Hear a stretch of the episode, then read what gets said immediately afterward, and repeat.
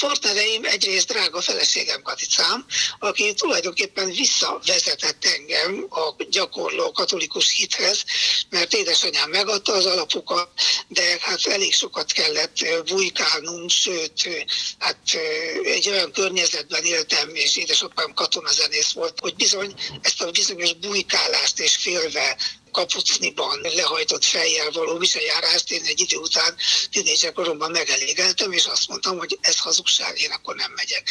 De jött a szerelem, és jött a Katica, és az első vasárnap közelettével, miután ugye úgy éreztük, hogy most már akkor összekötöttük a szívünket, legalábbis így lélekben, el, meg volt az első puszi, akkor ő mondta, hogy Bandi, jössz szendvicsére? És akkor olyan természetes volt számomra, hogy azt mondja, hogy persze, hogy jövök. És azóta is megyek. Na most akkor a műsorról. A szólistaságot érzem magamhoz a legközelebb meg.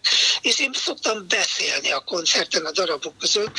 Hát én nem rejtem véka alá a hitemet, nem rejtem véka alá azt az örömet, hogy én Istenhez tartozom, Istennek a mondani valója az a szeretet üzenet, ami olyannyira kell az emberi léleknek, ez benne van, el van rejtve a mesterművek hangjai mögé. De szóval akkor elkezdem, mindjárt egy jó, hatalmas zenei katedrálissal így hívhatom, Beethoven a szonátájával, és az ember küzdelmét a sorssal, a megpróbáltatásokkal, lázadását az elkerülhetetlen irány, hiszen Beethovennek ugye a, a fokozódó süketsége, ami aztán a teljes nem hallásra fajult. Ez a legnagyobb bajok egyik, ami érhet egyáltalán egy zeneszerzőt. Milyen gyönyörű, hogy van egy belső hallásunk. A jó Isten ezt is megadta, nekem is van valami kevés, de hát azt, hogy Beethoven pontosan hallotta, hogy mi fog szólni a 9. szimfóniába, hát ez az emberiség egyik legnagyobb csúcs teljesítménye, ugye?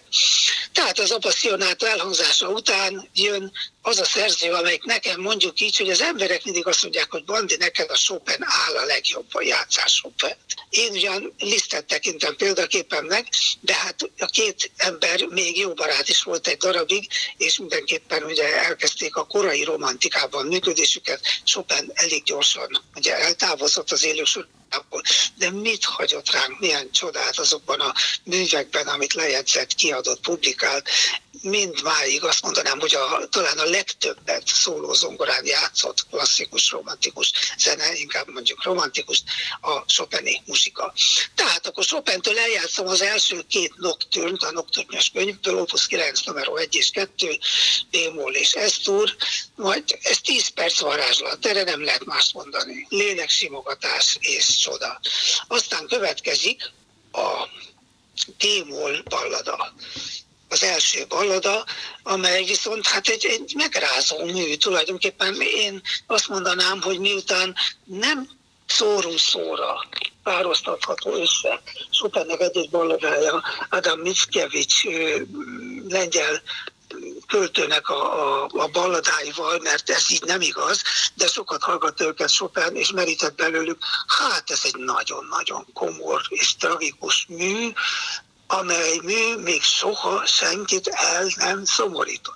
Senki nem mondta rá azt, hogy azt unja, hanem azt mondták az emberek, hogy Istenem, milyen csodálatos ez, és hogy, hogy leveszi a szívünkről, a vállainkról a stresszeinket, a bánatainkat, a bajainkat, és elvisz egy, egy varázslatos világba, tényleg ezt mondanám, hogy a Jóistennek ez a másként szinte fölfoghatatlan szeretet üzenete, léleksimogatása van, még ebben a tragikus műben is.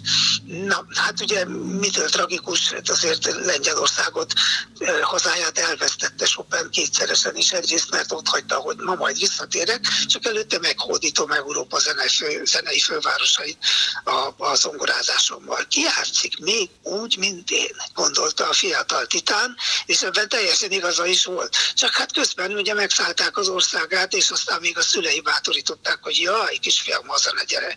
Ott is ragadt Pápisban, illetve legnagyobb részében. No, szünet után pedig következik feleségem, legkedvencebb szerzője, és ezt pedig úgy hívják, hogy Franz Schubert.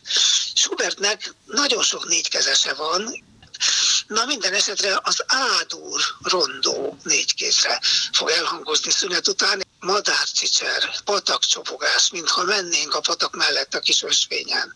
Látnánk a kövek között cikázó halacskákat, és a fák lombjai közt átsütne a napsugár.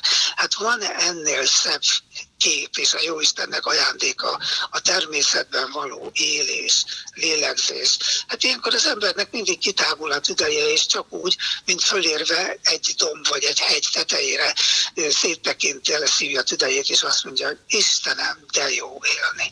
Hát ezt adja ez a áldó rondó, és utána pedig négy további művésztárs jelenik meg a színpadon, ahol öten, tehát jó magam és a, a kvártett, a Somogyi vonos négyes előadjuk Robert Schumann, S-dur zongora ötösét.